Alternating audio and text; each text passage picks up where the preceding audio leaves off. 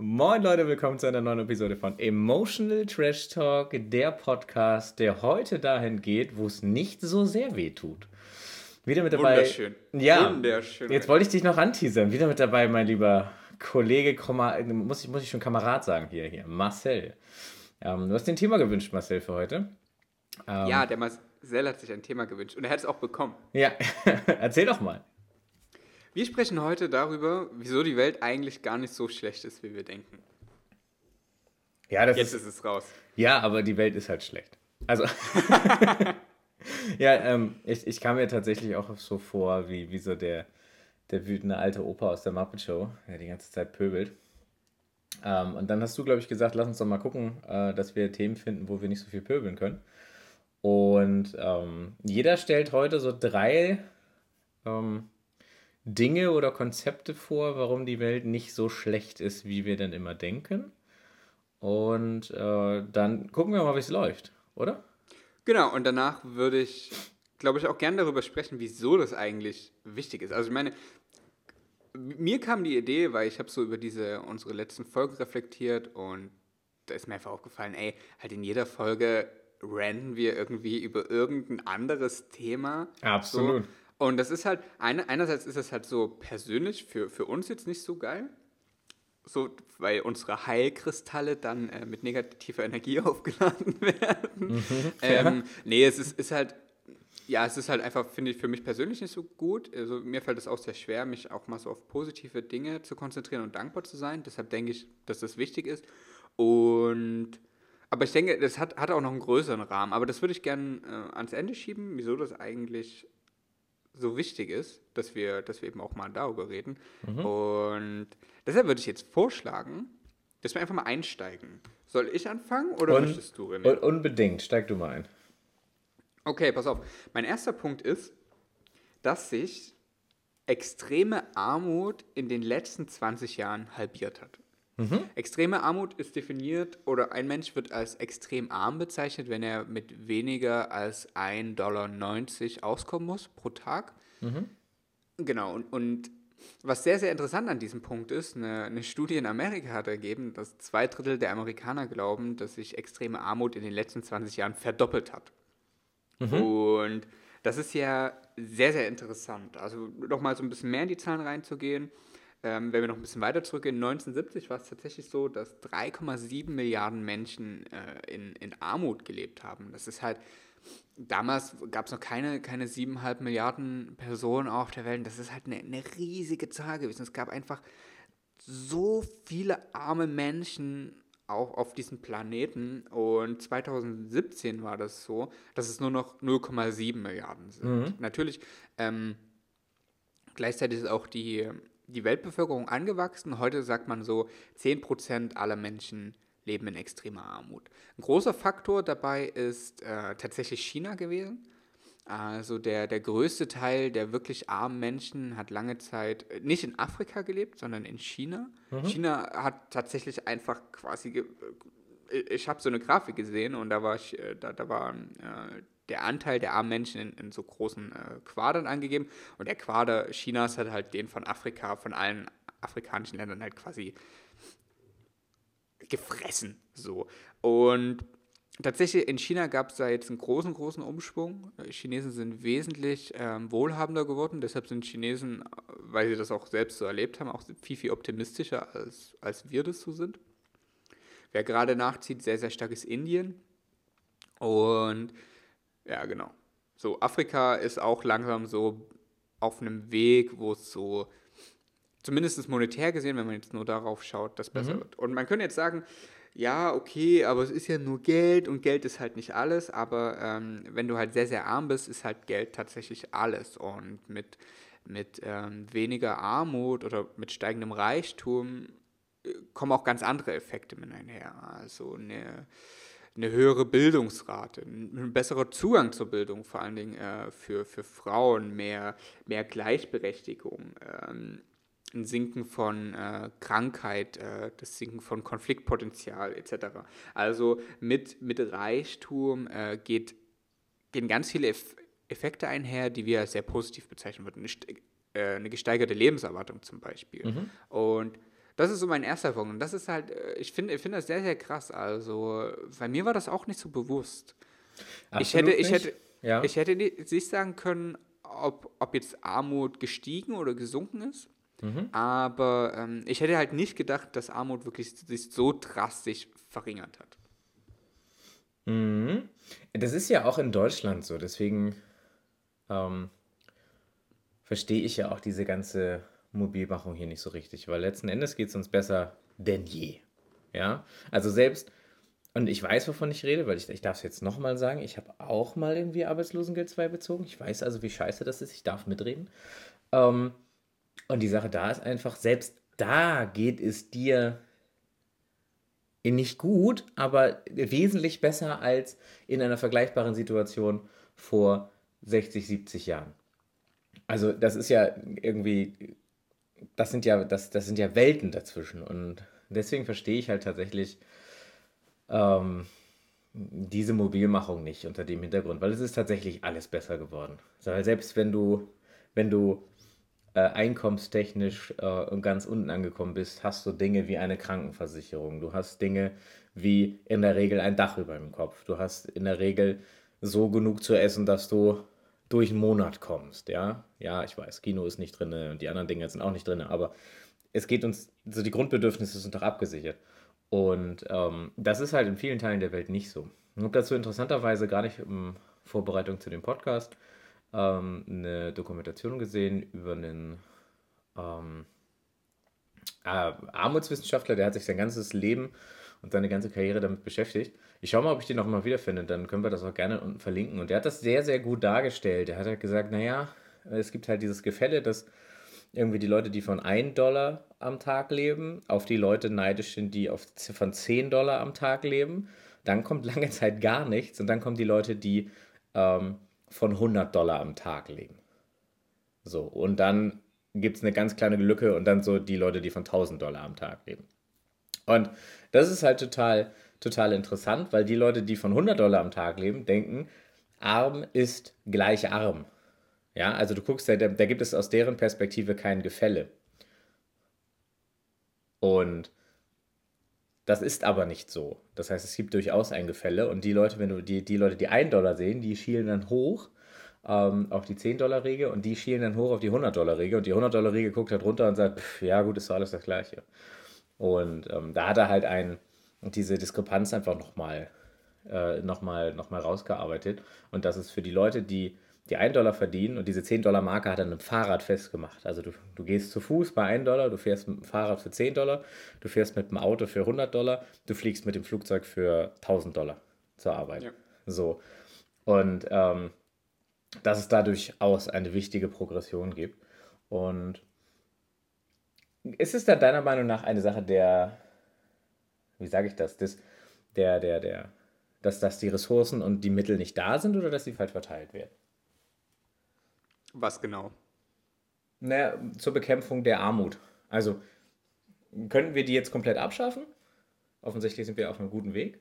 Ja, ja ich, ich denke schon. Also, ähm, Ök Ökonomie funktioniert halt. Also, äh, es, es ist halt so. Also, es gibt ja so in diesem, in diesem neoliberalen Kontext, das sind so die Ökonomen, die sagen, äh, jeder für sich allein, so. Mhm. Äh, und um ihre, um ihre Agenda halt auch so ein bisschen sozial zu verteidigen, sprechen sie halt von Trickle-Down-Economics. Das heißt, ähm, bedeutet so viel, wenn die Reichen reicher werden, fällt notwendigerweise für die Armen auch einfach mehr ab. Ähm, es ist so ein bisschen so ein, so ein zynisches Konzept. Es funktioniert aber tatsächlich. Also mhm. ähm, indem, indem der Westen viel, viel reicher geworden ist, konnten eben auch Entwicklungsländer nachziehen und äh, kann eben auch die dritte Welt nachziehen. Und auch, auch wenn es da viel Ungerechtigkeit und, und Asymmetrien gibt, insgesamt, insgesamt funktioniert es. Und ich bin, ich bin der Meinung, wir, wir können Armut äh, ähm, überwinden. Weil ich meine, wir, wir haben, ich meine, geh mal zurück in das 16. Jahrhundert oder so. Äh, das, das Leben im 16. Jahrhundert versus, versus heute. So. Mhm. Ähm, und das wurde auch überwunden. Und es gibt, ich sag mal, das, das Problem, Armut zu überwinden, ist eher dann die, ähm, die Dinge zu bekämpfen, die mit einhergehen, also Umweltverschmutzung, äh, Müll, sol solche Sachen. Aber im Prinzip, Armut, Armut ist bekämpfbar. Nicht so, wie wir es heute machen. Also es gibt so viele, viele Fehlkonzepte in der Armutsbekämpfung. Entwicklungshilfe ist zum Beispiel so ein ganz großes äh, problematisches Feld, was äh, also viele Leute denken, Entwicklungshilfe ist gut, aber ähm, das ist gar nicht so klar. Es ist sehr, sehr, sehr, sehr umstritten, äh, ob Entwicklungshilfe wirklich hilft, helfen kann, wenn jetzt ein Land wie Deutschland mhm. ähm, in einem, einem, Entwicklungsland halt einfach irgendwie ein äh, paar Millionen gibt, ob denn das wirklich hilft, ob das diesen Leuten zugutekommt oder eben nicht.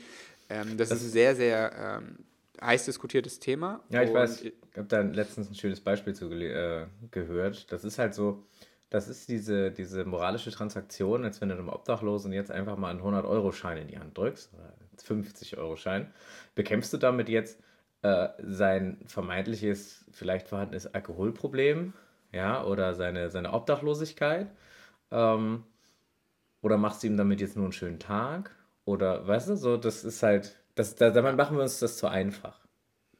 Ja, genau, definitiv. Aber es gibt, es gibt halt Wege und auch ähm, Denker und Forscher, die, die da eigentlich die richtigen Konzepte machen. Und ich bin der Meinung, wir, wir können sehr viel gegen Armut tun und es wird, wird auch einfach viel getan. Mhm. Äh, und ich meine, schau dir, schau dir China an. China hat sich halt ähm, von, von einem Bauernstaat äh, emporgeschwungen, obwohl sie in so einer Halbdiktatur leben. Ähm, sie sind so das Paradebeispiel. Indien zieht, zieht langsam nach und mit, mit Indien und China, also ich meine, wenn du, wenn du an Armut denkst, denkst du halt immer sofort an Afrika. So dieses, dieses kleine schwarze Kind mit so einem riesigen Blähbauch und so einer Fliege im Auge und im Hintergrund läuft so Pianomusik und am Ende sagt die UNICEF, ey, bitte spenden. Äh, das, ist, das ist halt unser Bild von Armut. Aber äh, ein Großteil der Weltbevölkerung lebt halt einfach in China und Indien, was halt total absurd ist und das und halt das, auch immer so war. Und das wird noch zukünftig bis 2100 ähm, Ausmaße erreichen, die, die, die nicht aufzuhalten sind. Die Welt wird sich dahingehend verändern. Wir in ja. Europa, wir sind, wir, wir werden aussterben. Also, und wir werden, wir werden es gar nicht aufhalten können, dass, dass wir kulturelle Einflüsse aufnehmen und auch eigene kulturelle ähm, Errungenschaften verlieren. Das ist so. Ja, das, das können wir nicht aufhalten, weil dafür ähm, sind andere Teile der Welt einfach zu groß bevölkert. Also das ist auch wieder aus der Doku, weil 2100 werden, werden der, der ganze asiatische Raum, ja, der, der wird einfach mal 80 Prozent der Weltbevölkerung stellen. Und äh, Europa wird irgendwie auf, durch die Überalterung irgendwie auf, auf irgendwie, habe ich das richtig im Kopf, irgendwie 5 oder 10 Prozent, also kurz darunter, unter 10, ähm, zurückfallen.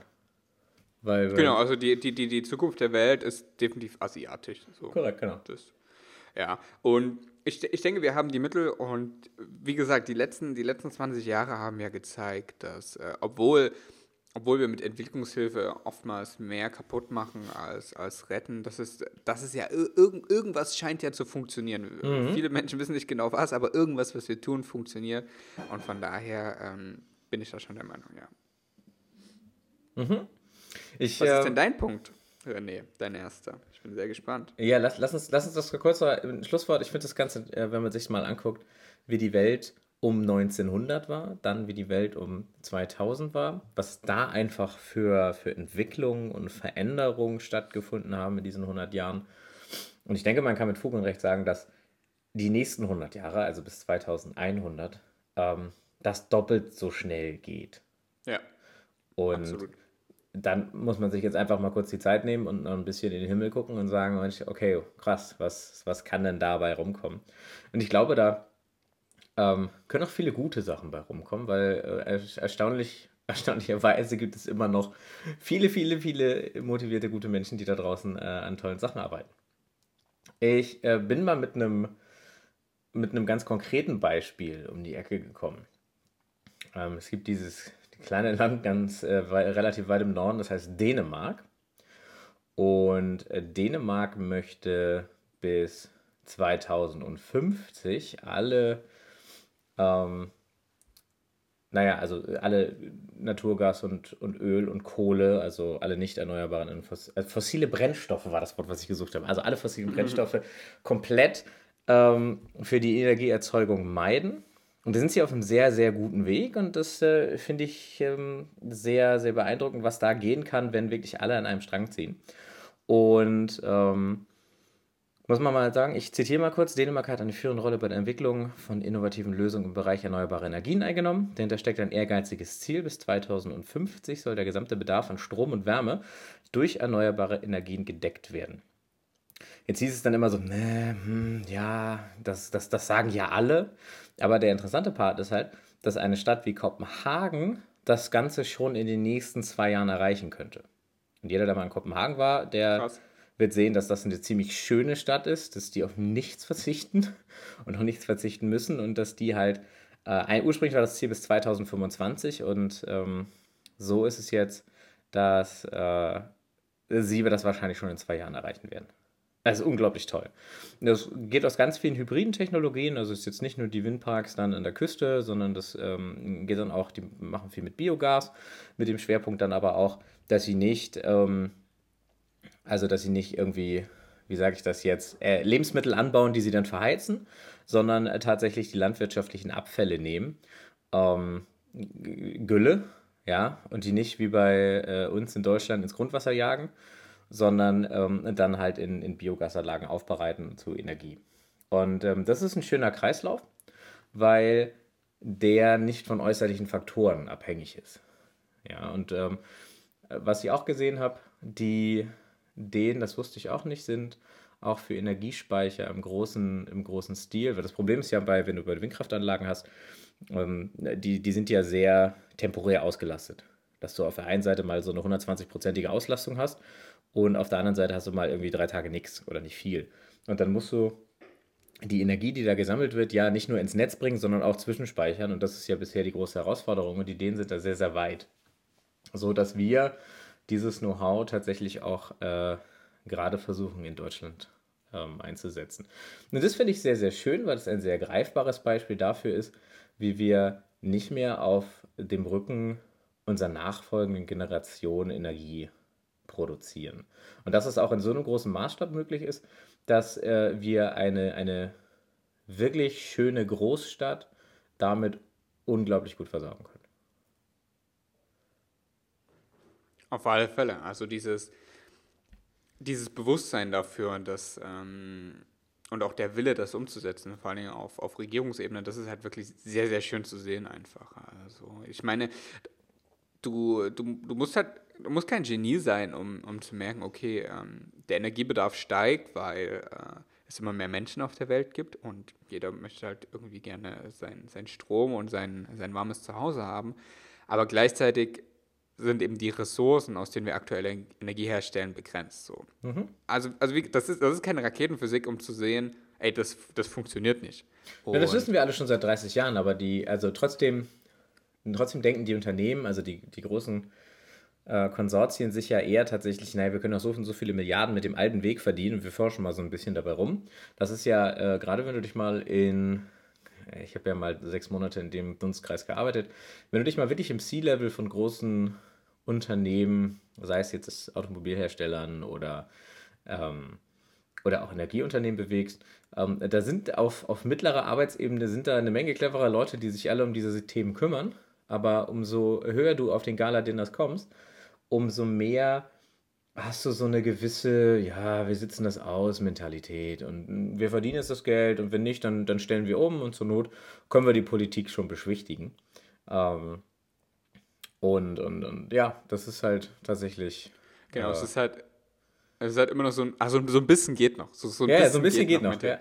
so, so, so, ein bisschen geht noch. Ähm, das wird, wird aber, glaube ich, irgendwann werden da einige sehr ähm, auf die Nase fallen. Aber es ist halt, ist halt einfach schön zu sehen, dass es jetzt schon Länder gibt, bei denen es eben ganz oben angekommen ist und die jetzt sagen, ey, okay, pass auf, wir setzen uns jetzt das Ziel, wir, wir stellen jetzt um. Und das sind dann auch die Länder, die äh, wenn die Energiekrise dann kommt, natürlich auch mit den Schultern zucken und sagen, pff, ja wir haben es euch ja gesagt. Ja, Island, ja. Island ich, ist auch so ein Beispiel. Also ich, Island, ich, wollte Island gerade noch hinterher schieben. Ah, okay. Ne? Dann, dann schieb du Island ja? hinterher. Okay. Also Island setzt äh, durch die äh, speziellen Gegebenheiten, also die haben 31 Vulkansysteme unter Island, setzen die auf geothermale Energie. Und das Interessante ist, dass die halt 60 Prozent 2009 äh, ihrer Primärenergie aus Erdwärme beziehen. Das heißt, die haben halt diese geothermalen Kraftwerke, die sie eben über diese, diese Vulkane bauen. Und ähm, ich zitiere, im täglichen Leben erweist es sich, dass die Erdwärme ausgesprochen preiswert ist. Gemessen an kontinentaleuropäischen Maßstäben wird sie geradezu verschwenderisch genutzt. So werden etwa manche Straßen und Gehsteige in Reykjavik im Winter beheizt, indem man Leitungen, die immer etwas Wärme abgeben, dicht unter der Oberfläche verlegt und die Abwärme der Fernwärmeheizung, die immer noch ca. 30 bis 40 Grad beträgt, nutzt. Und das ist halt total cool. ja, so, ähm, da nutzen wir halt etwas, was, was also die, die, die Urkräfte und zapfen davon so, so, ich sag mal, so mickrige 10% ab, um halt äh, die mehr als die Hälfte der, der, der Wärmeenergie eines kompletten Landes irgendwie zu nutzen. Ich weiß, jetzt leben in Island nicht so viele Leute, aber ähm, tatsächlich ist es so, dass wir in Deutschland und Mitteleuropa ja auch sehr viele auch noch aktive Vulkansysteme haben, die wir so nutzen könnten, wenn wir denn wollten. Also auch das ist eine Technik, die, die etabliert ist, die es schon gibt, die ähm, sich im praktischen Einsatz bewährt hat und die auch hier verfügbar wäre. Ja, und da, da haben wir dann schon, schon das zweite Land, die, äh, die da auch einfach, einfach umgedacht haben. Also meine Is Is Island ist es ja so ein bisschen, das ist ja so ein bisschen aus der Not herausgewachsen. Mhm. Ähm, sie haben, haben ja sehr unter der Finanzkrise auch gelitten und haben äh, auch gemerkt, ey, es ist irgendwie nicht gut, wenn, wenn unser kleines Land äh, abhängig von, von außen ist und sind so ein bisschen mehr mh, mm, auf diesen Selbstversorger-Trip geraten. Natürlich, also, also wie gesagt, in Island leben, leben 300.000 Leute oder so. Das ist, das ist, das ist halt nichts. Aber äh, dass dieser Wille und diese Einsicht da ist, das ist, das ist halt auch eine Vorbildfunktion. Also dass, ähm, solche, solche Länder werden, werden einfach Vorbilder sein und werden Schule machen. Und wenn sie, wenn sie das erfolgreich dann umgesetzt haben, kommen dann natürlich auch andere Länder und sagen, okay, das, das geht halt. Und dann, dann haben wir, und aus Case Studies werden ähm, dann eben Anleitungen und aus Anleitungen kommen Resultate. Und das ist, ist eben sehr, sehr schön umzudenken. Mhm. So, und, oder sehr, sehr schön zu sehen, dass das umgedacht wird. Es ist natürlich, war, war natürlich wieder klar, dass die, dass, äh, die skandinavischen Länder da Vorreiter sind, sind halt einfach Streber in allem. So. Ähm, es, es wäre dann eben einfach schön zu sehen, dass davon auch ein bisschen was abfällt. Eben auf, das, ist, auf, das ist total geil. Also Island hat am Stichtag 31. Dezember 2017 348.580 Einwohner. Ich glaube, es ist damit vergleichbar wie Neukölln. also nicht ganz, ja. aber es ist ja schon ja, sehr geil. Ist, ja, ja. Oh, fantastisch. Verrücktes Land. Ja, tolles Land. Ich, äh, also nicht nur, nicht nur, dass die da unter extrem schwierigen Bedingungen arbeiten. Ähm, was ich mich in dieser ganzen auch Vorbereitung für diese Episode, ich bin halt häufig in die skandinavischen Länder dann äh, oder auf die gestoßen, dass die da halt in gewissen in gewisser Weise Vorreiter sind, gerade was Energiethemen angeht. Und mir ist gar nicht so klar, warum das so ist. Weil letzten Endes haben die nicht mehr oder weniger Druck als, als wir. Island ist zum Beispiel das einzige Land der Welt, das tatsächlich die Verantwortlichen der Finanzkrise oder Wirtschaftskrise dann 2007, 2008 ähm, ins Gefängnis geworfen hat. Also alle anderen wurden ja entweder befördert oder arbeiten da immer noch, aber irgendwie wurden da gerügt. Und die haben die tatsächlich verknackt. Ähm, was ich ganz witzig ja. fand.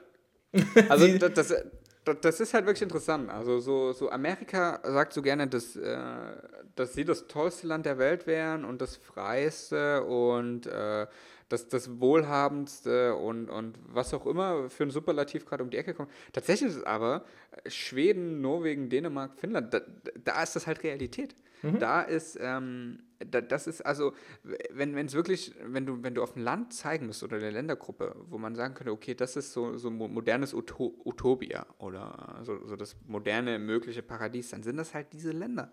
So, das sind, ähm, äh, es ist sehr, sehr interessant und ähm, also die haben halt auch alle ihre ähnlichen Probleme wie wir gerade. Ähm, aber was ich so die, die, die großen Themen, ja, also die, die kleinsten Länder in Europa äh, mit den geringsten Bevölkerungszahlen nehmen sich die größten Themen vor. Und das finde ich halt so spannend. Ist das jetzt so, weil, die, weil da nicht so viele Leute dann sind, die man damit, ähm, äh, ich sage jetzt mal in Anführungsstrichen, behelligen müsste? Also die haben das beste ähm, und gesündeste äh, Bildungssystem. Die haben ein sehr, sehr gutes Gesundheitssystem. Sie haben äh, Familie oder diese Work-Life-Balance im Job etabliert. Nicht von heute auf morgen, aber das war ja ein Prozess, der die letzten 12 bis 15 Jahre ging. Sie experimentieren mehr oder weniger im großen Stil mit dem äh, bedingungslosen Grundeinkommen und wie man halt zukünftig Arbeit gestalten kann. So, das, das sind halt sehr, sehr viele tolle Ansätze. Energiepolitik, ähm, Umweltschutz, also auch, auch radikal anders gedacht im, im Vergleich zu, zu unserem Umweltschutz hier zum Beispiel in Deutschland. Und das sind so Sachen, die finde ich halt sehr, sehr angenehm. So, und das ist die, die Frage ist, warum das genau da auf fruchtbaren Boden fällt und wir hier nicht äh, aus, dem, aus dem Hintern kommen so, so sehr. Und äh, ja, das, darüber könnten wir tatsächlich nochmal einen eigenen Podcast machen. Ähm, das ist ja nicht nur, nicht nur ein skandinavisches Phänomen, das siehst du ja auch in anderen Teilen der Welt, dass so die, die, die kleinen Länder wirklich Vorreiter sind und äh, die großen etablierten Staaten halt wirklich Probleme haben nachzuziehen. Ja, es ist halt, es ist halt wie in der Businesswelt. Ne? Wenn du, je kleiner du bist, desto flexibler. Desto eher kannst du auch mal pivotieren und mhm. einfach alles über den Haufen schmeißen, weil ähm, hast halt, du hast halt keine Shareholder und keinen äh, kein Vorstand, den du irgendwie äh, befriedigen musst, musst ja, ja. Äh, oder besänftigen. Und das, das ist natürlich der, der große Vorteil. Und es hat halt, halt auch einfach äh, kultur, kulturelle Hintergründe, glaube mhm. ich. Aber wie gesagt, du, du hast recht, es ist, äh, glaube, das ist ein eigenes Thema. Ähm, deshalb würde ich jetzt vielleicht gern zu meinem zweiten Punkt kommen. Sehr gerne. Und zwar die Kindersterblichkeit. Mhm. Also im 19. Jahrhundert war das in Deutschland so, du hattest A, eine, eine schlechte Mundhygiene, äh, das Leben, es bist irgendwie nicht unbedingt super alt geworden, es war alles eine Plagerei und von deinen Kindern, von den 14 Stück, die du bekommen hast, sind die Hälfte gestorben. Also 19. Jahrhundert lag die Kindersterblichkeit in Deutschland bei 50 Prozent, ähm, im 18. Jahrhundert in Schweden bei 33 Prozent. Also in Schweden ist jedes dritte Kind gestorben und 100 Jahre später in Deutschland jedes zweite Kind. Und das, das hat man heute gar nicht so mehr auf den Schirm, weil weltweit liegt die Kindersterblichkeitsrate aktuell bei, oder 2015 bei 4,3 Prozent. Mhm. Und das ist immer noch sehr, sehr hoch, aber dieser eher höhere Anteil kommt aus ähm, Ländern, die, die von uns jetzt sehr, sehr weit weg sind, also gerade Afrika, Indien, ist noch so ein Thema. Aber hier, hier in Deutschland, in entwickelten Ländern, ist halt Kindersterblichkeit kein Thema mehr. Also gerade vor, noch vor, vor 50 Jahren, das ist jetzt wirklich nicht so lange her, da sind Kinder noch regelmäßig an Polio, an Masern und an sonst was für kruden Krankheiten gestorben. Und das ist heutzutage, das ist heutzutage kein Thema mehr.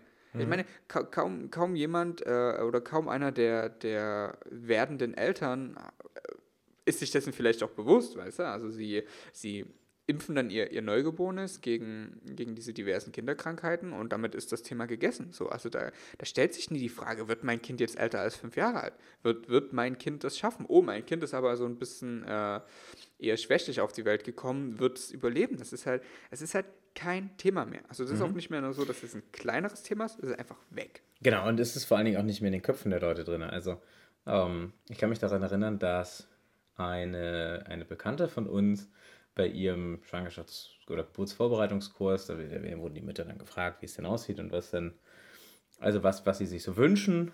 Und da kam viel, viel Bullshit bei rum.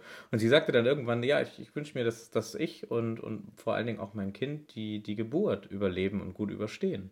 Und da war so, so, als ob du den kompletten Raum geohrfeigt hättest, weil die das nicht auf der Pfanne hatten. Und äh, das muss man ja auch dabei sagen. Also ich bin ja froh, dass, dass, dass, dass es das hier so ist. Ähm, weil das natürlich auch eine Riesensorge ist, die, die man so mit sich rumträgt. Klar. Das ist halt total toll. Ich meine, im 19. Jahrhundert war das halt so, wenn du, wenn du irgendwie mal schnackseln wolltest, war das halt immer so ein Gamble, wo du nie wusstest, ob, ob die Frau schwanger wird und wenn sie schwanger wird, ob sie dabei auch bei der Geburt stirbt und ob das Kind überlebt. Also das war halt so. Mhm. Also es ist, un, es ist unvorstellbar. Ich kann, mir, ich kann mir das nicht vorstellen, wie, ähm, wie das Leben ist. Also ich glaube, du hast dann einfach so ein, so, eine, so, eine, so ein anderes Verhältnis zum Tod. Also Tod ist, bei uns heutzutage ist halt Tod so, uh, der Tod und ist so, so, so ein ganz grausames und schlimmes Thema. Und ich denke, damals war das einfach so ein bisschen, dass man gesagt hat, ja, Mai. Passiert halt. C'est la vie. Ähm, aber das muss man sich einfach immer vor Augen führen. Und wenn man, wenn man da dann auch irgendwie hinter diesem Wissen oder, oder mit diesem Wissen auf so, so Anti-Impf-Bewegungen schaut, da kannst, ja, du dir halt einfach, kannst du dir einfach nur in den Kopf greifen. Das ist halt der absolute Wahnsinn. Aber es ist halt was sehr, sehr schön ist. Ich finde, das äh, ist, eine, ist eine sehr, sehr krasse Entwicklung, wenn man, mhm. wenn man schaut, wie, wie Menschen damals an, an, an Dingen dahingerafft wurden. Oder auch wenn du, wenn du ähm, andere Krankheiten nimmst. Also meine Antibiotika, wie viele, wie viele Menschen so ein relativ simples Medikament äh, irgendwie retten konnte. Und mhm. ich meine, so, so mittlerweile werden auch so Impfstoffe und Antibiotika so spottbillig produziert, dass selbst auch ärmere Länder irgendwie oder Menschen in ärmeren Ländern sich das leisten können. Und wenn man jetzt eher modernere Krankheiten nimmt, wie zum Beispiel AIDS, AIDS ähm, seit 2005 ist die äh, Zahl der Todesfälle durch AIDS um ein Viertel abgesunken. Das ist jetzt mhm. nicht, das ist es nicht, dass man sagt, oh, es ist geheilt oder so, aber ähm, AIDS ist heutzutage halt keine, keine ähm, kein unmittelbares Todesurteil mehr.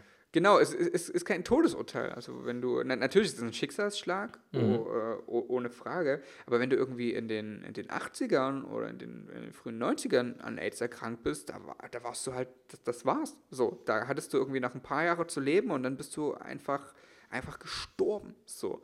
Und heutzutage ist AIDS halt eigentlich eher so, dass, ähm, dass du mit der richtigen Medikation und mit der richtigen Aufmerksamkeit für die Krankheit eigentlich normales Leben erreichen kannst. Also es, ist, es gibt ja sogar selbst Medikamente, die diese, die, die Viruskonzentration in deinem Blut so herabsinken, dass du nicht mehr ansteckend bist. Mhm. So. Mhm. Äh, oder dass dein, dass dein Blut nicht mehr ansteckend ist und, und deine anderen Körperflüssigkeiten. Und, und das musst du mit, das, das, ist, das ist der absolute Wahnsinn. Also diese, diese Fortschritte, die in diesem, ich nenne es jetzt einfach mal Krankheitssektor gemacht wurden, diese medizinischen Fortschritte, das ist, das ist einfach unglaublich. Und da nehmen wir definitiv heutzutage viel zu viel ähm, für selbstverständlich. Also weißt du? Ja, und vor, allen Dingen, und vor allen Dingen dann auch, dass das auch in die Gegenrichtung ausschlägt. Du hast es eben gerade gesagt, diese Impfgegner. Also, wow. Ja, so, wenn du dir deine Grippeimpfung nicht geben lässt, dann, dann okay, einverstanden.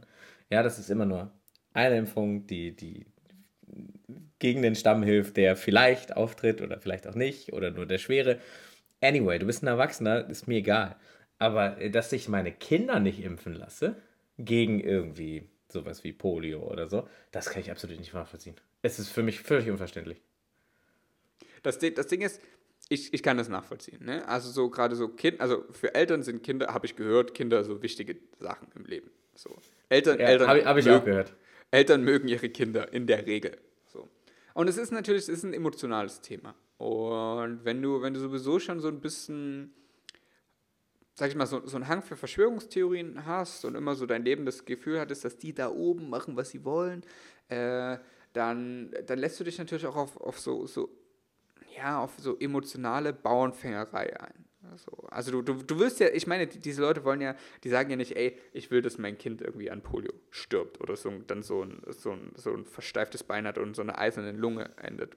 Die sagen ja, ey, ich will das Beste für mein Kind und sie, in ihrem Glauben tun sie das auch nach bestem Wissen und Gewissen. Was, äh, äh es ist ein Stück weit nachvollziehbar, das Problem ist aber, dass sie halt ähm, sich, dass sie Sklave ihrer Emotionen sind. Sie sind halt äh, nicht in der Lage, auch Dinge mal rational durchzusehen und äh, durchzuverstehen. Und ich meine, natürlich gerade so, wenn es zu solchen Verschwörungstheorien-Kram kommt, ey, die Leute beballern sich mit Studien und äh, mit irgendwelchen Artikeln und da und dort Beweis und Autismus und bla bla bla.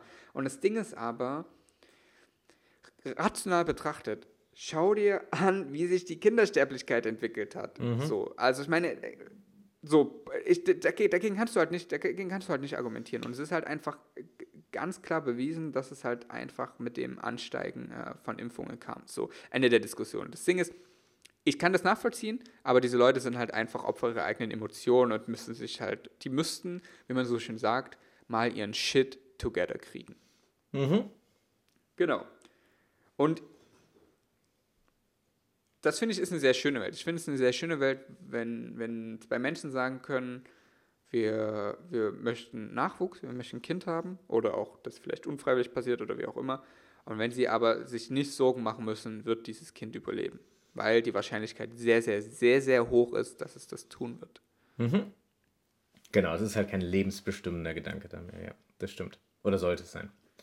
Ja, cool. Soll ich, soll ich jetzt weitermachen? Bitte. Okay. Ähm, ich fange mal mit dem Thema an, was, was, was ich ganz interessant fand, weil ich den, den Anwendungsbeispiel ähm, oder den, den, den, die Richtung, in die das geht, gut finde und spare mir so mein Herzensprojekt für, für den Schluss auf. Ich finde halt tatsächlich Regionalwährung, also tatsächlich haben wir in Deutschland 46 Regionalwährungen neben dem Euro. Und äh, das Prinzip einer Regionalwährung ist, dass du in einer sehr global aufgestellten Welt Kaufkraft innerhalb deiner, deiner Community, also deiner Kommune, deiner Ortschaft oder deines, deines Bundeslands hältst. Das funktioniert dann so, dass, ähm, keine Ahnung, ich mich mit drei Orten darauf einige, dass wir eine, eine Währung einführen ähm, und ich da einen Wechselkurs einführe, dass ich mir, keine Ahnung, äh, für einen Euro den Gegenwert von 2 Euro in der regionalen Währung kaufen könnte. Ja. So. Ähm, und das wiederum führt aber dazu, dass die Leute ja auf, also die Einzelhändler, die vor Ort sitzen, verzichten dann zwar auf Geld, aber das Geld, was aufgegeben wird, bleibt in der, in der Kommune und in der, in der Gemeinschaft. Und somit haben alle dann mehr davon. Und ähm, da gibt es so ein paar Pilotprojekte.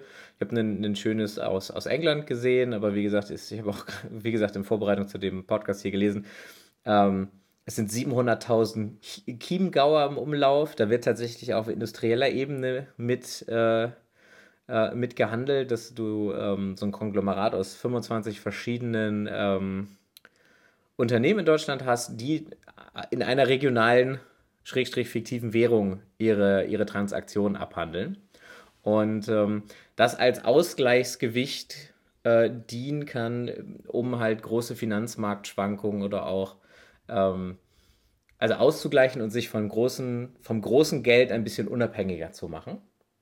Und das finde ich ein sehr interessantes Konzept, ähm, weil man das, weil das halt auch wieder so ein bisschen die Menschen zusammenführt und äh, du das Beste aus beiden Welten haben kannst. Ich kann quasi gegen harte Euros im im, im, bei Amazon einkaufen und mir die, den Kram schicken lassen, aber ich kann meine, keine Ahnung, ich könnte meine, meine Brötchen jetzt in Luckenwaldern bezahlen. Weißt du, was ich meine? Ja, ja, ich, ich kenne das Konzept von, von Regionalwährung, was mir gar nicht so bewusst war, dass es das auch in Deutschland gibt. Mhm. Wir haben, äh, warte. Ja. Äh, ja, äh, tatsächlich, also ich wusste nicht, dass, dass, wir, dass wir das so also dass wir davon so viele auch haben. Ähm, in dem Artikel, den ich hier gerade vor mir habe, da werden halt die, die, die Chiemgauer als, als Beispiel genommen. Ähm, ja, aber 46 deutsche Regionen drucken ihr eigenes Geld. Ich finde das sehr, sehr, sehr spannend. Im großen Maßstab muss man mal gucken. Also das, das heißt jetzt nicht, dass wir eine deutsche D-Mark aufmachen sollten als zweite landesweite, ähm, in Anführungsstrichen, regionale Währung. Aber ich finde es ähm, wichtig, dass, dass äh, Kommunen oder Bundesländer das durchaus als alternatives Tauschmittel oder Handelsmittel irgendwie annehmen. Das, das Besondere an solchen, ähm, also das klingt halt so ein bisschen so nach, äh, ja, bring die D-Mark wieder, früher ja, ja, absolut. besser, mhm. aber äh, tatsächlich, wenn du, wenn du das auf so regionaler Ebene hast, ähm, das ist halt, ist halt wesentlich krisenstabiler. Ne? Also ja, genau. viele, viele, viele wirtschaftliche Dinge sind auch einfach an, äh, an die, an die Stärke einer Währung gebunden. Und gerade, gerade solche Konzepte, sag mal, wirklich auf, auf kleiner regionaler Ebene äh, können, können in, äh, in Zeiten von, von Finanzkrisen und Destabilisierung von Währungen echte Lebensretter sein. Und ich finde, das ist ein, ist ein sehr, sehr schönes Konzept. Äh, und, und vielleicht ist es tatsächlich auch eines Tages so, dass es, ähm, dass es eine globale Währung gibt. Mhm für, für einfach für, für Transaktionen, für, für internationale Transaktionen äh, und weil das, das auch alles so ein bisschen einfacher macht für, für die Leute. Also die Kosten des Geldverkehrs werden gesenkt mhm. äh, und aber auch viele einfach kleine kleine ähm, Währungen von, von lokalen Gemeinden. Also ich meine, ähm, und vielleicht ist tatsächlich da ja auch, also auf globaler Ebene wäre da die, die Blockchain-Technologie ein sehr heißer Anwärter darauf, das irgendwie geschissen zu kriegen. Ja. Und auf, auf lokaler Ebene können halt die Leute weiter ihre Goldmünzen prägen oder was auch immer sie, oder Glasscherben und was sie, was sie halt auch nehmen wollen. Weißt du? Also das ist, äh, an sich das ist ein schönes Konzept, ähm, aber Nee, nix, aber es ist ein schönes Konzept. Fällt mir auch gut. Ich habe das in einer, in einer Doku gesehen, die mhm. du mir mal empfohlen hast. Ich habe ja, den Namen ja, genau. vergessen. Wie, wie hieß die?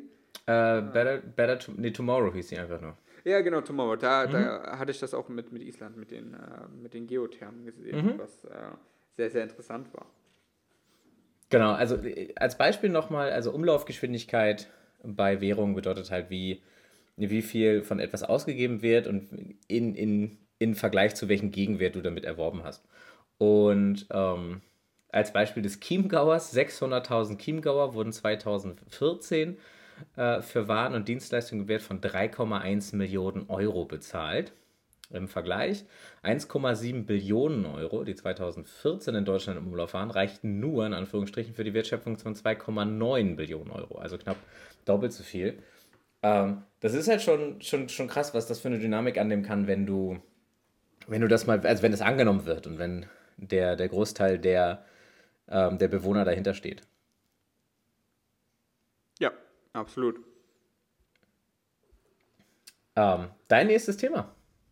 So, mein nächstes Thema. Eigentlich hatte ich ähm, das Ge Thema, dass. Geothermale nee, Kraftwerke in Island. Nee, nee, dass seit 1980 die Kosten für 1 Watt äh, Solarenergie um 99% gesunken sind. Das wäre das wär jetzt aber so ein bisschen tiefhängende Frische, weil du hattest dieses Thema mit den äh, erneuerbaren Energien schon. Also ich möchte festhalten, Solarstrom ist in den letzten, meine Güte, das sind ja mittlerweile schon 40 Jahre, mhm. Äh, in den letzten 40 Jahren richtig krass günstiger geworden und äh, das ist auf alle Fälle was, worauf wir uns sehr, sehr freuen können, weil die Zukunft der Welt, wie wir halt schon gesagt haben, hängt halt an erneuerbaren Energien. Und deshalb möchte ich ein anderes Thema nehmen, und zwar Wissen ist frei. Heutzutage mhm. leben wir in einer Welt, in, dem, in der Wissen für jeden Menschen mit einem Internetzugang frei ist. Natürlich, es gibt, es, okay, Disclaimer, es gibt Länder wie China, die, ähm, die äh, das Internetverhalten ihrer Bürger relativ drastisch einschränken. Aber selbst da gibt es auch Mittel und Wege. Aber im Prinzip, wenn du, wenn du und, und viele Menschen leben in Demokratien. Übrigens auch äh, interessanter Fakt, in den letzten Jahren äh, hat sich die, die Anzahl der Demokratien in Entwicklungsländern verdreifacht. Mhm. Ähm, und, und Menschen, ja genau, so, keine weiteren Fakten, so.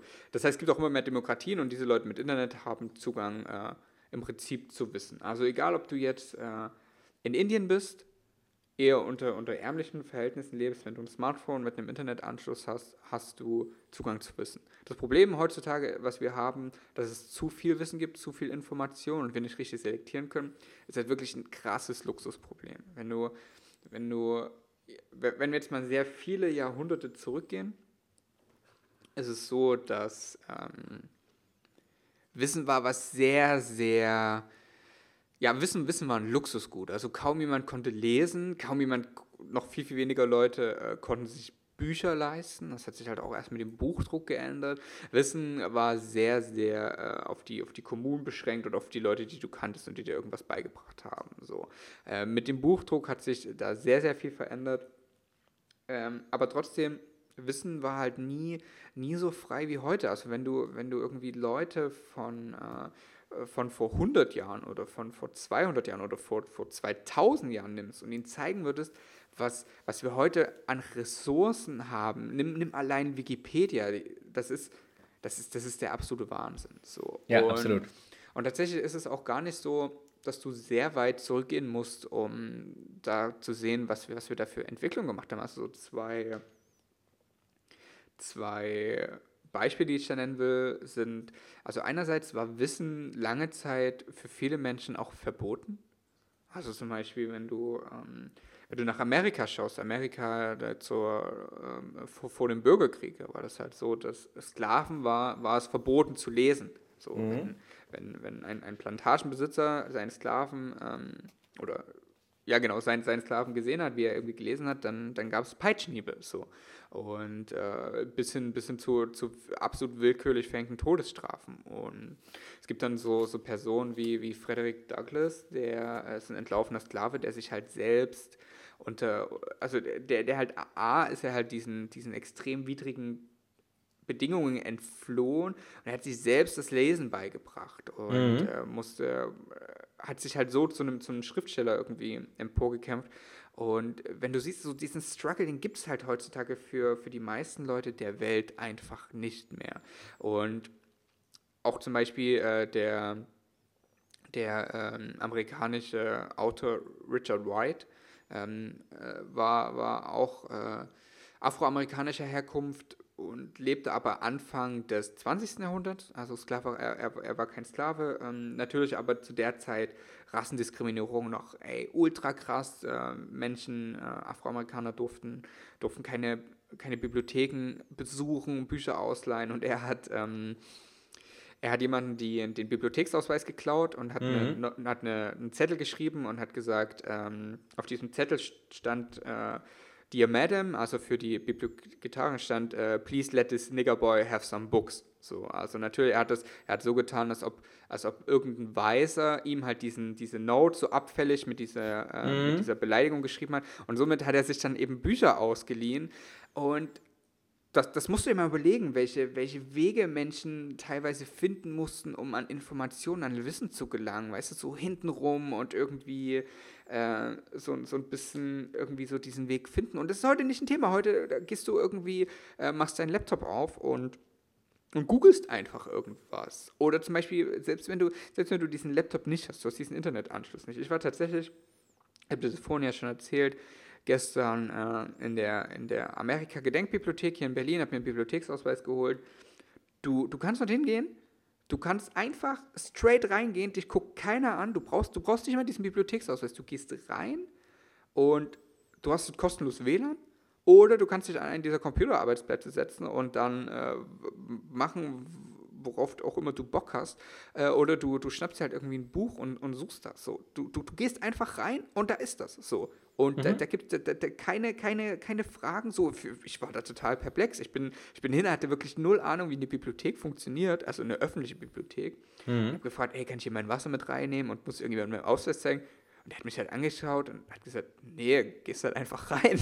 so, that's it. Und Wissen, Wissen ist heute für, für, für die meisten Menschen frei. Und es ist vor allen Dingen auch frei, äh, alles irgendwie wissen zu wollen, was du, was du willst. Also gerade unsere, unsere eigene Geschichte ähm, hat uns ja auch gezeigt, dass das, dass das halt nicht immer so war, auch in Deutschland. Mhm. Wenn du, wenn du das Nazi-Zeitalter nimmst, äh, Bücherverbrennung. So. Es war einfach, es war verboten. So. Es, es, gab, es gab Wissen, das verboten war. So. Äh, und, und das war jetzt auch nicht so, oder es gab Meinungen, die verboten waren. Das war jetzt auch. Und manchmal auch einfach Autoren einfach nur nicht wurden verboten nicht aufgrund, was sie gesagt haben, sondern woher sie kamen, so, mhm. äh, was sie mhm. im Hintergrund hatten. Und natürlich, du kannst heute immer noch argumentieren, dass es auch immer noch Wissen gibt, das verboten ist. Aber ich sag mal, diese Verbote heutzutage sind sehr, sehr beschränkt. Das sind, das sind Dinge, die einfach äh, Dinge, die verfassungsfeindlich sind oder äh, äh menschenverachtend. So, ähm, das sind äh, Dinge, die auf einer sehr, sehr tiefgreifenden Ebene einfach unser, unser Verständnis von Zusammenleben mhm. angreifen.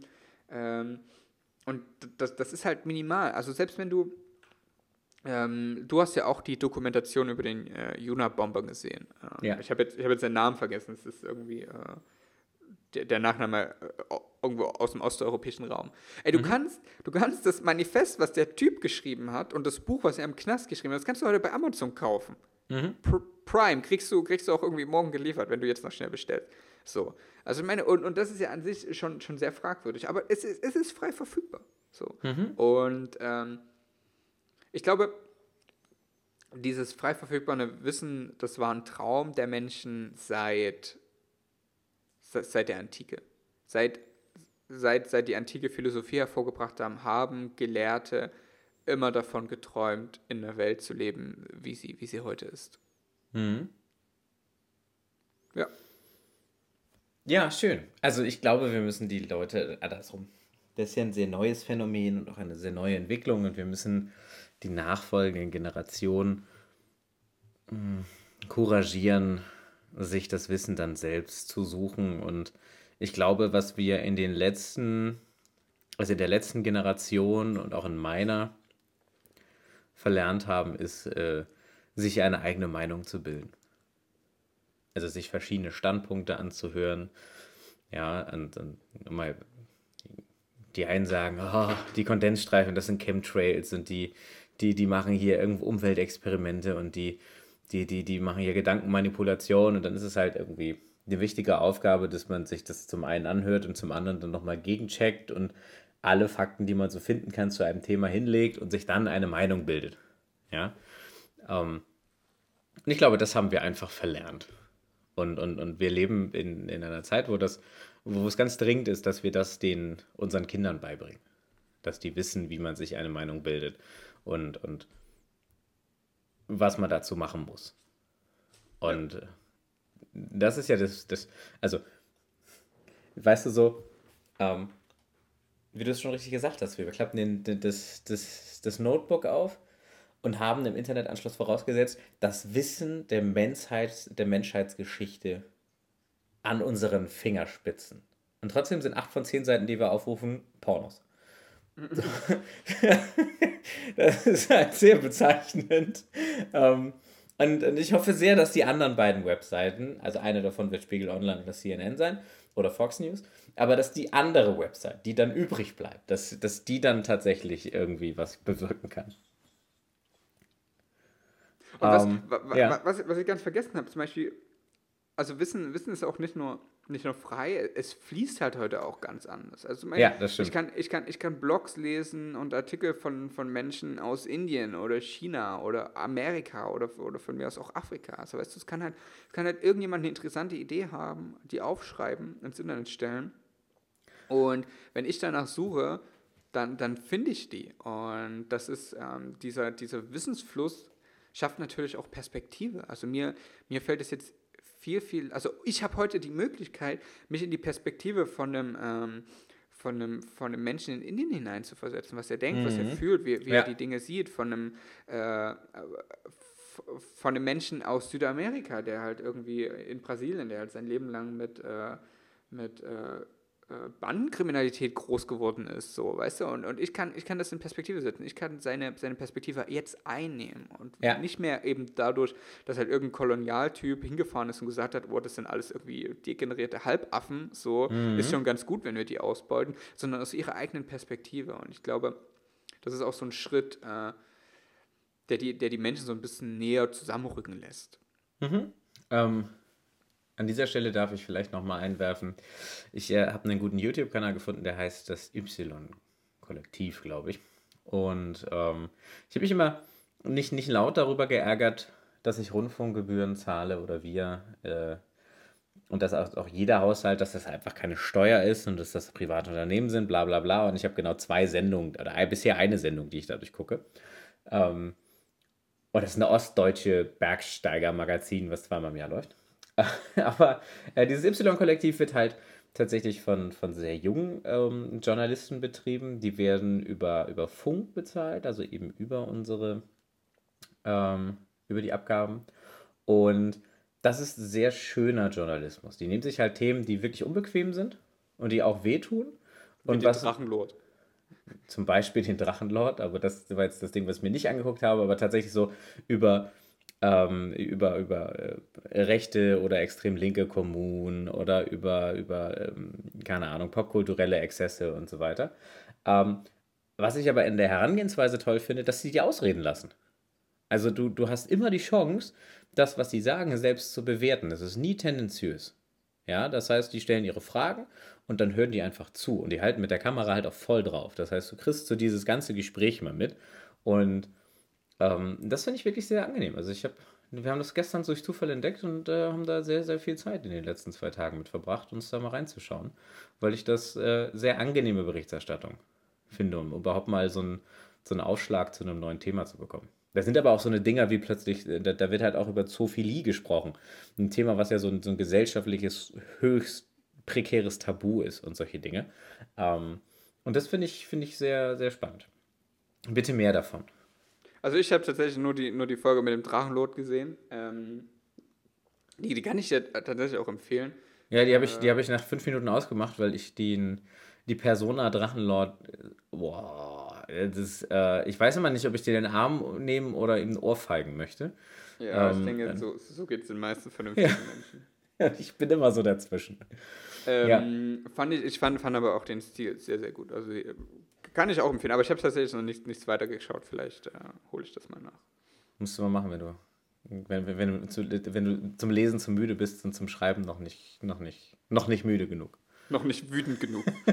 noch nicht wütend genug, genau. Ja, sehr gut. Ja, mein letztes Thema heute ist ähm, Permakultur in der Landwirtschaft. Und zwar ist es so, dass wir ja ähm, in Deutschland, aber auch global Landwirtschaft sehr, sehr wie, wie, wie Raubbau an der Natur betreiben. So, das bedeutet, wir, wir laugen den Boden aus, wir versuchen das äh, künstlich mit Chemikalien äh, so zu unterfüttern, dass, das, dass wir den Boden noch mehr abgewinnen können, ohne ihn dann äh, zu, endgültig zu, zu töten. Und das führt aber dazu, dass wir äh, gerade in Deutschland das Problem haben, dass wir kein sauberes Grundwasser mehr haben. Das heißt, die Leute, die bei uns hier das Leitungswasser äh, mischen ähm, und dafür Sorge tragen, also die Klärwerke, dass wir Sorge tragen, dass wir hier irgendwie Leitungswasser haben, was wir trinken können. Die müssen Wasser oder verschiedene Quellwässer aus komplett Deutschland zusammenmischen, weil die, das Grundwasser schon so toxisch ist, ähm, dass wir das halt nicht mehr so verwenden können. Und das ist halt krass, wenn du wie ich jemand bist, der viel in der Natur unterwegs ist. Ähm, dann macht Wandern in Deutschland keinen Spaß. Weil zum Beispiel in Skandinavien ist halt Wasserversorgung in der Natur kein Problem. Wenn du möchtest, dann nimmst du einen Wasserfilter mit. Du kannst es aber auch bei einem halbwegs gesunden Verdauungssystem auch so trinken, weil das da halt alles relativ naturbelassen ist. Ähm, wenn du das allerdings, zum Beispiel der Bodensee in Deutschland ist so eines der letzten Gebiete, wo du das auch noch machen kannst, äh, umso bergiger die Region wird und umso näher du an, an die Quelle kommst, umso, umso natürlicher ist es. Also zum Beispiel Harz, ähm, in der sächsischen oder schrägstrich böhmischen Schweiz gibt es auch so zwei, drei Stellen, wo du das ähm, Wasser noch so trinken kannst. In Niedersachsen kannst du es komplett vergessen. Jedes Gewässer öffentlich ähm, und frei verfügbar wie in privater Hand kannst du vergessen. Die sind alle nitratverseucht. Und das ist eben eine Folge von. Ich, von, muss, mal, ich muss mal kurz ja. zwischenhaken. Ich habe überhaupt keine Ahnung. Redest du jetzt davon, ja. wenn du wandern gehst, dass du, dass du in Niedersachsen nicht aus einem Bach trinken kannst? Ja, also ich rede davon, dass du, wenn du in Deutschland wandern gehst, äh, du bist drei Tage unterwegs, du musst dein komplettes Wasser für drei Tage mitschleppen. Und wenn jemand mal so einen Rucksack aufhat dann, und, und davon sind irgendwie sechs Kilo Klamotten und die restlichen neun Kilo sind Wasser, dann äh, macht das irgendwie keinen Spaß. Und ähm, dieses Problem hast du halt in vielen Teilen der Welt noch nicht, aber du musst diese, diese, diese, diese Teile der Welt werden immer kleiner. Das heißt, in, im kompletten afrikanischen Kontinent kannst du es halt einfach äh, nicht mehr machen, weil die Wässer, dadurch, dass es kein Abwassersystem gibt und dadurch, dass es auch keine Klärwerke gibt, diese ganzen öffentlichen Gewässer einfach total verseucht Aber was, sind. Was, was, wäre die Alternative? Die Alternative wäre, du... Äh, Na, die Alternative wäre, wir, wir pumpen weniger äh, Düngemittel und Chemikalien in unser Land. Nee, ich meine auf der, auf der Wanderung. Du hast ja eine Feldflasche mit und hältst sie in den, in den Bach. Genau, hast im Zweifelsfall noch, hast, genau, und hast im Zweifelsfall noch einen Wasserfilter mit. Ah, okay, alles klar. Jetzt, jetzt das check ich das. Okay, das wäre die Alternative, dass du eben einfach eine volle Flasche mitnimmst und die auf dem Weg füllst. Ah, okay, ja? klar. So. Was ich aber eigentlich sagen wollte damit ist, ähm, dass die Art und Weise, wie wir Landwirtschaft betreiben, so tatsächlich auch gar nicht mehr, gar nicht mehr haltbar ist. Ähm, über, über 70 Prozent der essbaren Pflanzen werden für die ähm, Tiernahrungshaltung angebaut. Also die essen nicht mal wir, die essen halt die Tiere, die wir essen. Und ähm, die Art und Weise, wie wir Monokulturen hinzüchten, ist halt auch sehr, sehr schwierig. Ähm, Glyphosat äh, war mal so in den Schlagzeilen, habe ich auch ein bisschen Wind gegen gemacht. Das ist ein, ein, ein, eine Chemikalie, die, die offiziell nicht krebserregend genug ist. Also wir können es halt, halt nicht, nicht schlüssig beweisen, aber die Leute, die dieses, diese Chemikalie versprühen, die dann auf unserem Essen landet, die tragen Schutzanzüge und Gasmasken. Ähm, aber es ist unbedenklich. So, das ist halt schon ein bisschen schwierig. Und ähm, das ist halt so ein klassisches Ding, äh, das wird dann immer gesagt, naja, das, das müssen wir äh, darauf packen wegen Schädlingen und, und als Unkrautvernichter. Ähm, was es aber eigentlich heißt, ist, wir haben so hoch spezialisierte Maschinen entwickelt, die so ein, ein, ein Feld eben abpflügen, also ein Mähdrescher halt. Und dieser Mähdrescher könnte jetzt nicht zwischen, ich sag mal, Unkraut, also anderen Pflanzen, die auf so einem Feld wachsen würden und ihm Diversität geben, und dem Korn, was ich halt ernten möchte, trennen. Also spritze ich den Rest tot, damit ich meine Maschinen nicht umbauen muss. So, und uns wird es halt verkauft als, dass, dass das alternativlos ist. Und es gibt eine schöne Gegenbewegung dazu, die gibt es auch schon seit 60 Jahren oder länger eigentlich schon, das ist die Permakultur. Und die Philosophie hinter der Permakultur ist äh, schlicht und ergreifend, dass du Pflanzen in natürliche Ökosysteme zusammenbringst und die sich so ergänzen. Als Beispiel, du nimmst, ein, du nimmst eine Pflanze, die, die viel Sonne braucht und äh, im Schatten dieser Pflanze baust du, äh, oder im, in, am Fuße dieser Pflanze baust du ein Schattengewächs an. Und diese beiden Pflanzen versorgen sich da gegenseitig mit Nährstoffen und ergänzen sich perfekt. Und so eine Permakultur dauert im Schnitt so zwei Jahre im Aufbau.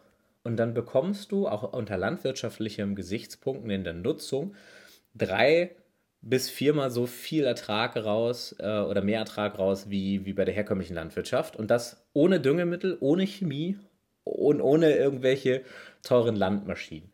Und ähm, meines Erachtens, es gibt unglaublich viele Projekte, die sich im, im Kleinen damit befassen. Und das, was mich bei der Recherche hier zu diesem Podcast gefreut hat, dass es auch immer mehr Projekte gibt, auch gerade in Deutschland, die sich landwirtschaftlich damit befassen. Das heißt, die neue Generation aus Landwirten, die jetzt, ich bin 32, die nach mir kommt, ja, ja. Die, die, die jetzt heute 32-jährigen Landwirten sind äh, eigentlich äh, BWLer in Gummistiefeln.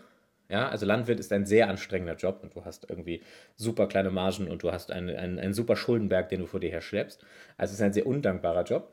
Und aber die neue Generation, ähm, die jetzt Landwirtschaft ähm, studiert, kommt häufig darauf, dass sie halt Permakultur Kulturen ausprobieren und Landwirtschaft versuchen, so ökologisch vertretbar zu machen. Was eben nicht bedeutet, dass du auf den Ertrag verzichten musst, sondern meistens hast du geringere Investitionskosten mit höherem Ertrag und dementsprechend hältst du deinen Schuldenberg kleiner und kannst das Ganze halt ähm, so nach vorne bringen. Das finde ich, find ich richtig cool.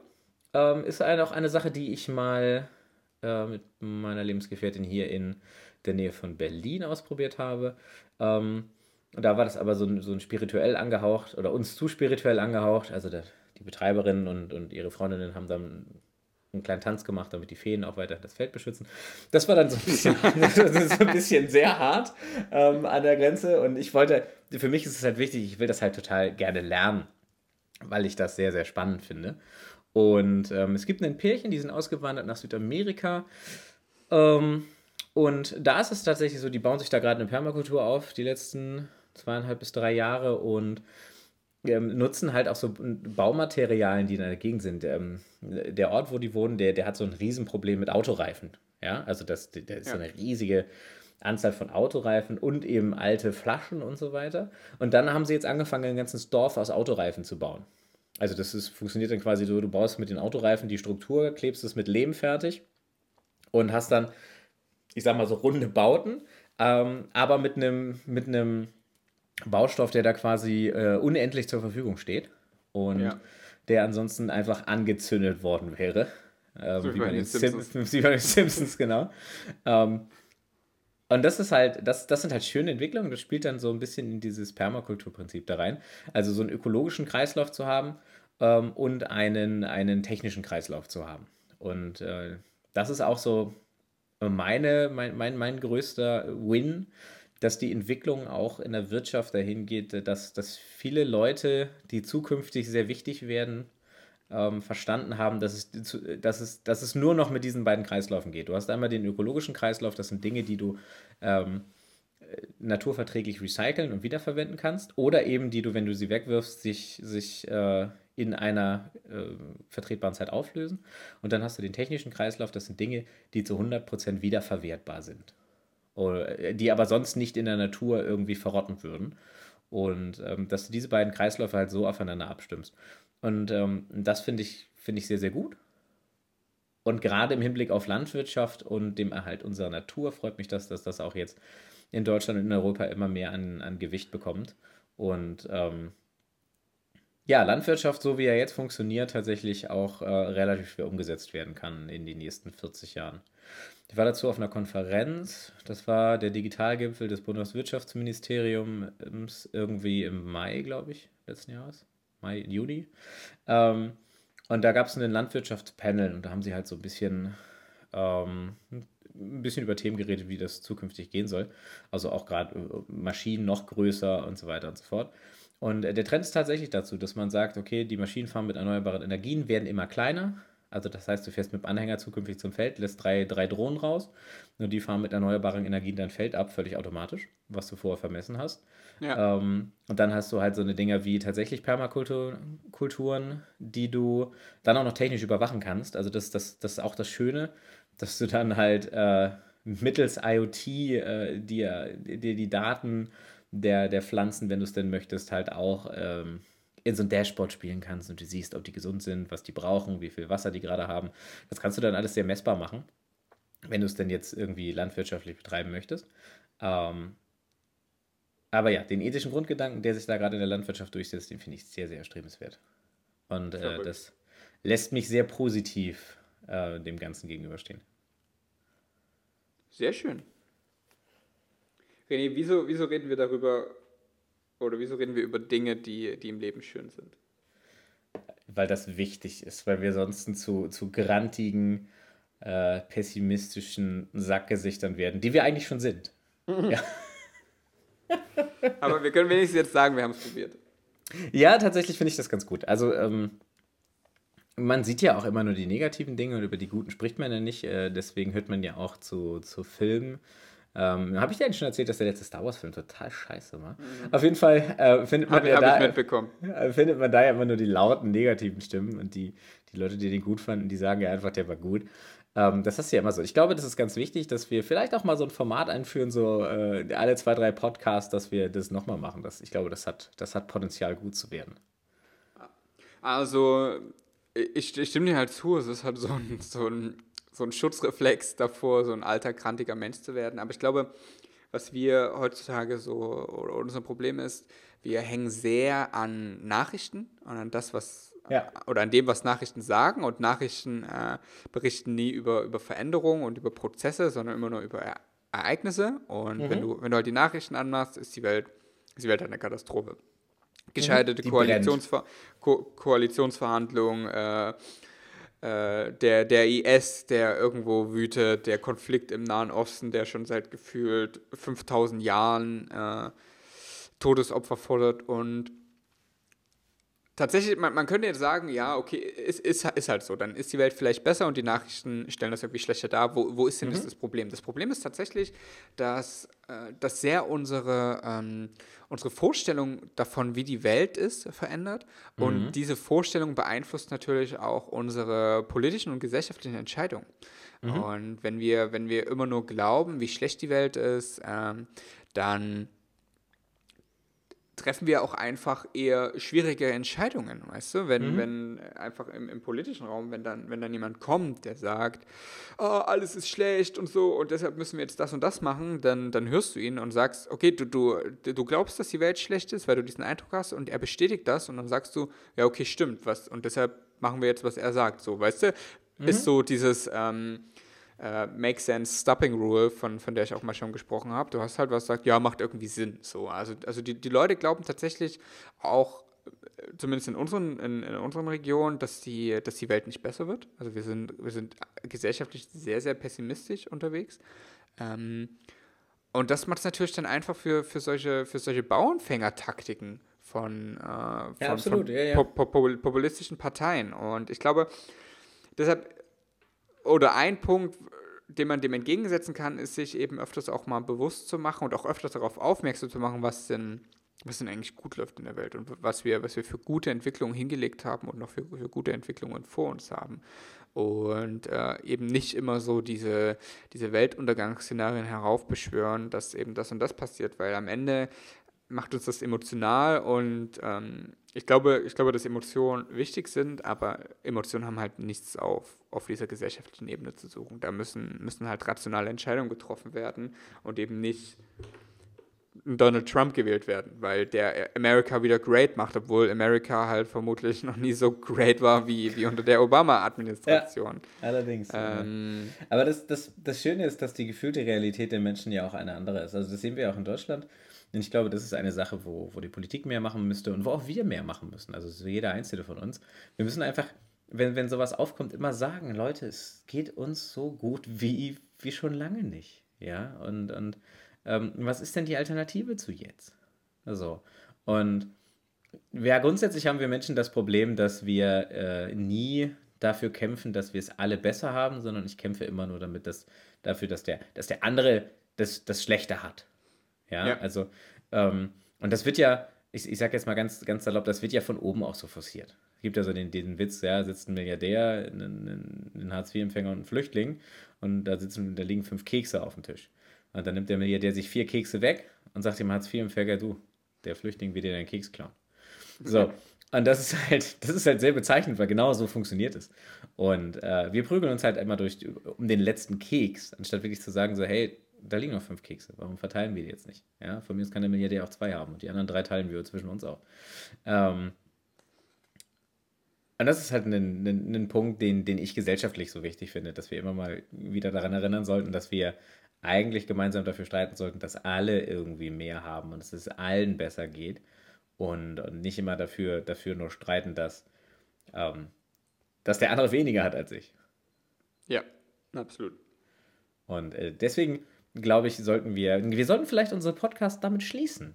So, wenn wir mit so unser Podcast, wenn wir da mal wieder so ein Rant-Thema haben und über Tee oder Höcke sprechen, ähm, dann, dann, sollten wir, dann sollten wir damit schließen, was gerade gut läuft. So, so eine Headline, jeder nimmt sich eine Headline vor, die wir dann zum Schluss nochmal vortragen, die sehr positiv war. Was hältst du davon?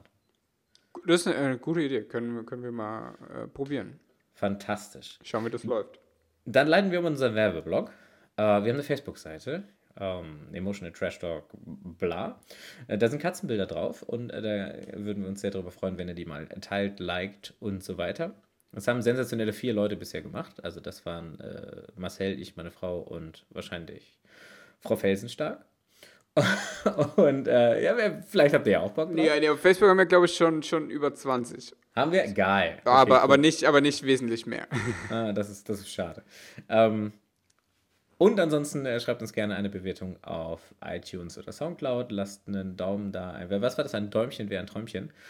Und äh, hast du noch was zu sagen, Marcel, bevor ich den Rausschmeißer mache? Nein. Super. Danke fürs Dann Zuhören.